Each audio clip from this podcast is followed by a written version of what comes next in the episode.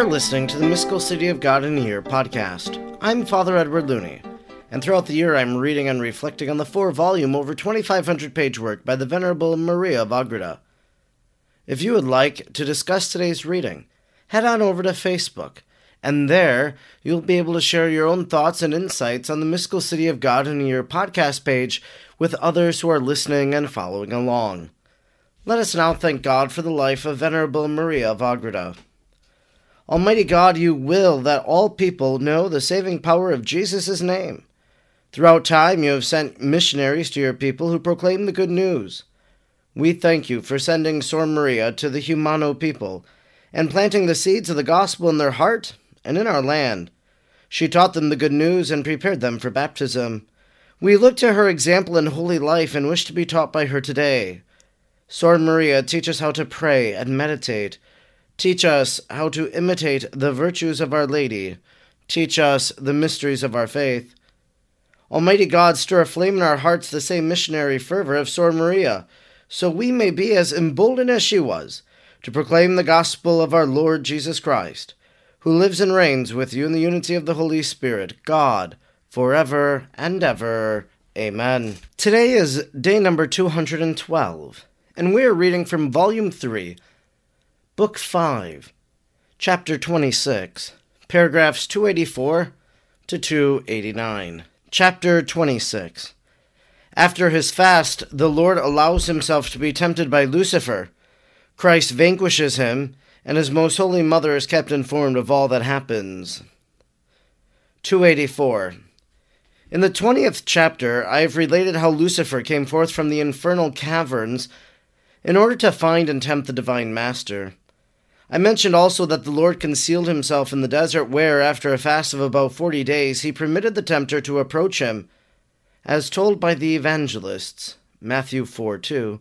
Coming to the desert and finding the object of his search alone, Lucifer was highly rejoiced, for he found Jesus separated from his mother, whom he and his satellites esteemed their enemy on account of the defeats they had suffered at her hands.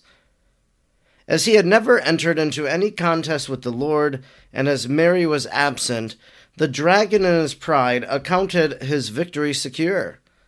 But when Lucifer and the other demons observed their opponent more closely, they began to feel great fear and discouragement. Not because they recognized his divinity, for of this they had no suspicions as long as they saw him so despised, nor because of any previous experience with him for as yet they had measured their forces only with the heavenly queen. But because they saw manifested in his exterior so much reserve and so much majesty, and because his actions were so perfect and heroic that they inspired great fear and dread, his behavior and his condition were totally different from those of other men whom they had tempted and easily overcome. Lucifer conferred about these matters with his demons, saying, what manner of man is this who is so adverse to the vices by which we assail other men? If he is so forgetful of the world, and has his flesh in such entire subjection and control, how shall we find any opening for our temptations? How shall we hope for victory if he has deprived us of the weapons by which we make warfare among men? I have many misgivings about this contest. So great is the value and power of contempt of the world and subjection of the flesh, that they fill with terror the devil and all hell, and the demons would not rise up against us in such pride, if they would not find men subject to these tyrants before he comes to tempt them. 285. Christ the Saviour permitted Lucifer to remain under the false impression that he was a mere human creature, though very holy and just he wished to raise his courage and malice for the other contest, for such is the effect of any advantages espied by the devil in his attacks upon the victims of his temptations. Rousing his courage by his own arrogance, he began this battle in the wilderness with greater prowess and fierceness than the demons ever exhibited in their battles with men. Lucifer and his satellites strained all their power with malice, lashing themselves into fury against the superior strength which they soon found in Christ our Lord.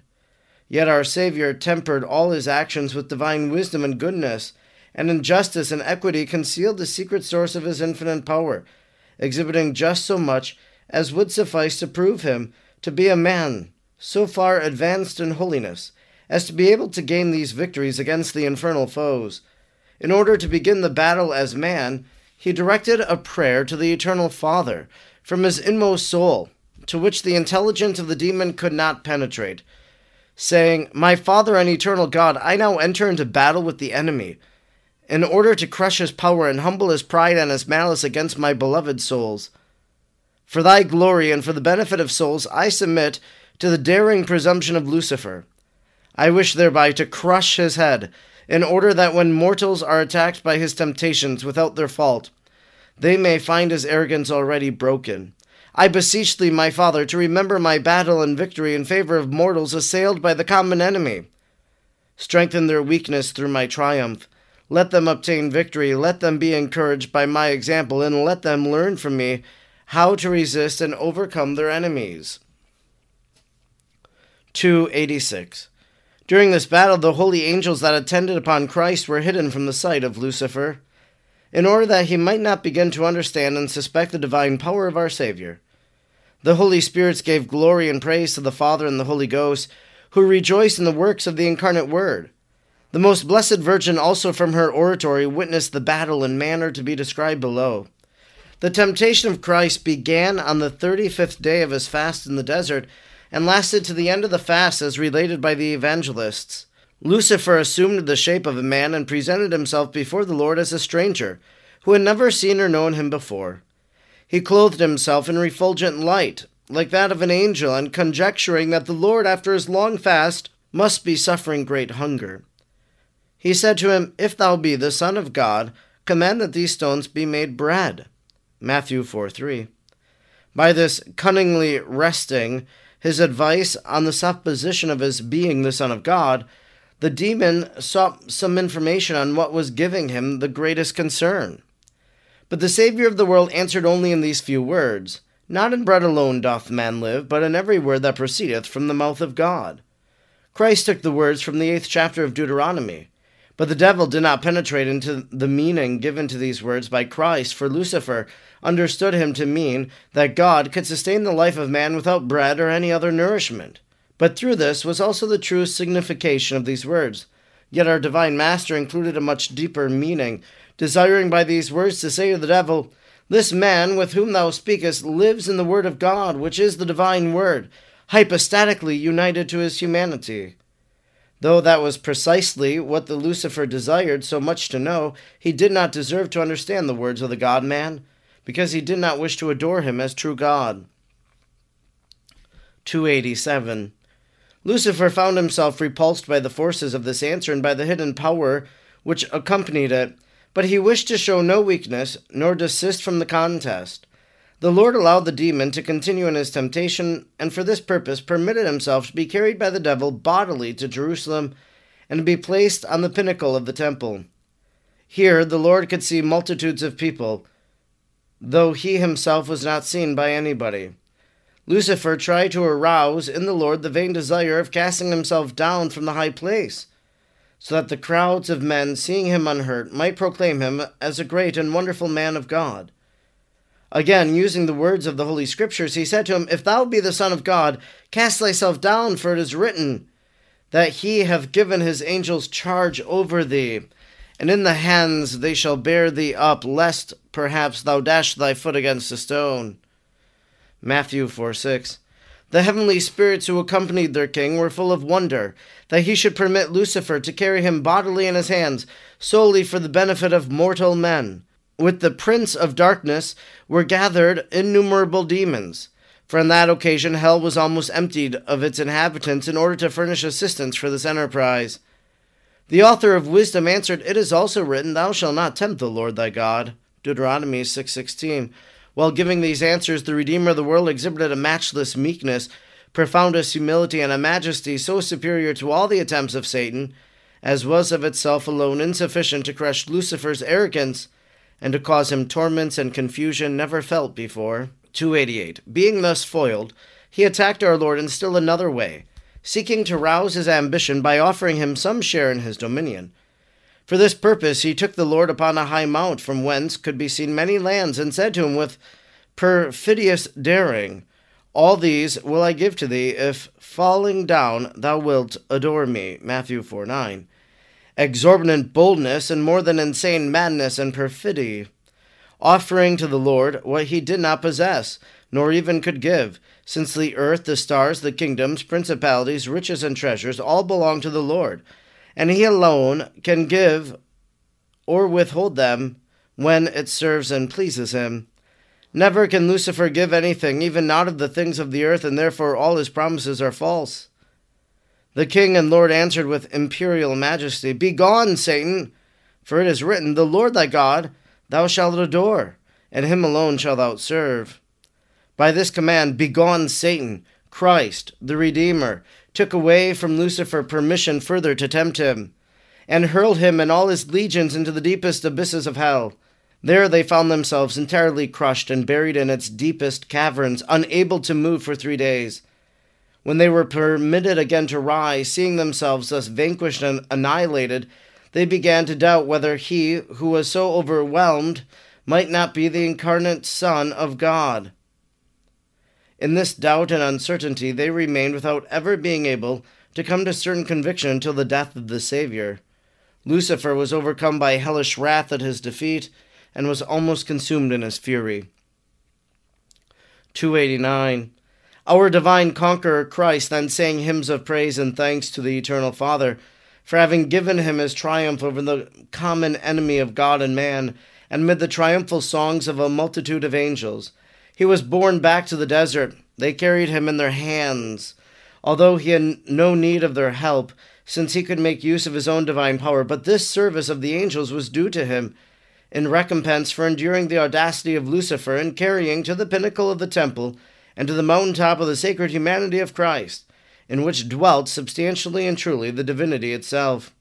It would never have entered into the thoughts of a man that the Lord should give such a permission to Satan, if it had not been made known to us in the Gospels. But I do not know which deserves the greater astonishment that he should consent to be carried about from one place to another by Lucifer, who did not know him, or that he should allow himself to be sold by Judas, or to be received in the Holy Sacrament by this treacherous disciple, and by so many sinful members of the Church, who do know him to be their God, and yet received him unworthily. What we certainly must wonder at is that he permitted as well the one as the other, and that he continues to permit it for our benefit, and in order to draw us to him by this meekness and by his patient love.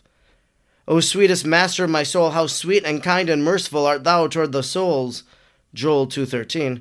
Out of purest love thou didst descend from heaven to earth for them. Thou didst suffer and give away thy life for their salvation.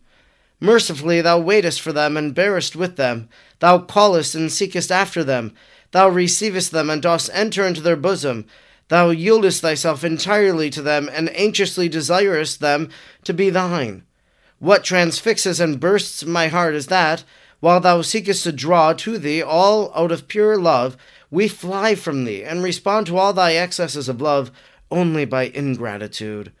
O immense love of my God, so badly repaid and so little acknowledged, give me, O Lord, fountains of tears, to weep over this wrong which is so deeply to be deplored, and let all the just of the earth help me. When the Lord had been carried back to the desert, the angels, according to the gospel, ministered unto him. Matthew 4:11. For at the end of his temptation and fast, they served him with a celestial food in order that his sacred body might again be invigorated. Not only were the angels present to rejoice at this divine banquet, but also the birds of the desert came in order to contribute to the recreation of their Creator by their harmonious songs and graceful movements. And in their own way, the wild animals of the desert joined them, throwing off their native wildness and producing their joyful antics and sounds in acknowledgement of the victory of their Lord. This concludes our reading today for day number 212. We've been reading from Volume 3, Book 5, Chapter 26, paragraphs 284 to 289. We are reminded again today how much the evil one, Lucifer, and all of his legion demons, how they feared the Blessed Mother. And so they saw Jesus alone and knowing what Mary was able to do to them and overcome them, well, they thought maybe because she wasn't there, they would be able to attack the Lord. But we saw, as we hear every t- first Sunday of Lent, that Jesus responds with Scripture. Jesus knows the tactics of the evil one and then responds to him. When it comes to that temptation of turning the rock into bread, and Jesus says, Man does not live by bread alone, but by every word that comes forth from the mouth of God. Man does not live by bread alone. The true bread that we live by is that bread that has come down from heaven, the bread that Jesus will take on the night of the Last Supper and say, This is my body, and then break it and give it to his disciples. And when we're talking about temptation and sin, we also must talk about worthy reception of Holy Communion. And we heard about unworthily receiving the Lord in our reading today or to be received in all the holy sacrament by this treacherous disciple and by so many sinful members of the church who do know him to be their God and yet receive him unworthily. So we always want to worthily receive the Lord and examine our conscience. And then Jesus says to the evil one, Be gone, Satan.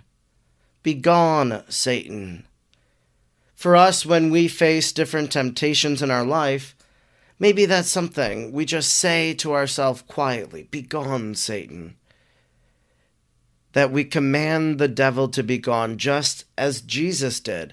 And once Jesus faced these temptations in the desert, it says, Our divine conqueror Christ then sang hymns of praise and thanks to the eternal Father for having given him this triumph over the common enemy of God and man. Jesus sings a song of praise. And maybe in your dealing with temptation, you sing a song of praise then. What hymn would you sing? What praise and worship song do you sing? To give honor and to give glory to God for what He has done in your life. Maybe you sing, Now thank we all our God, with hearts and hands and voices, who wondrous things has done, in whom this world rejoices.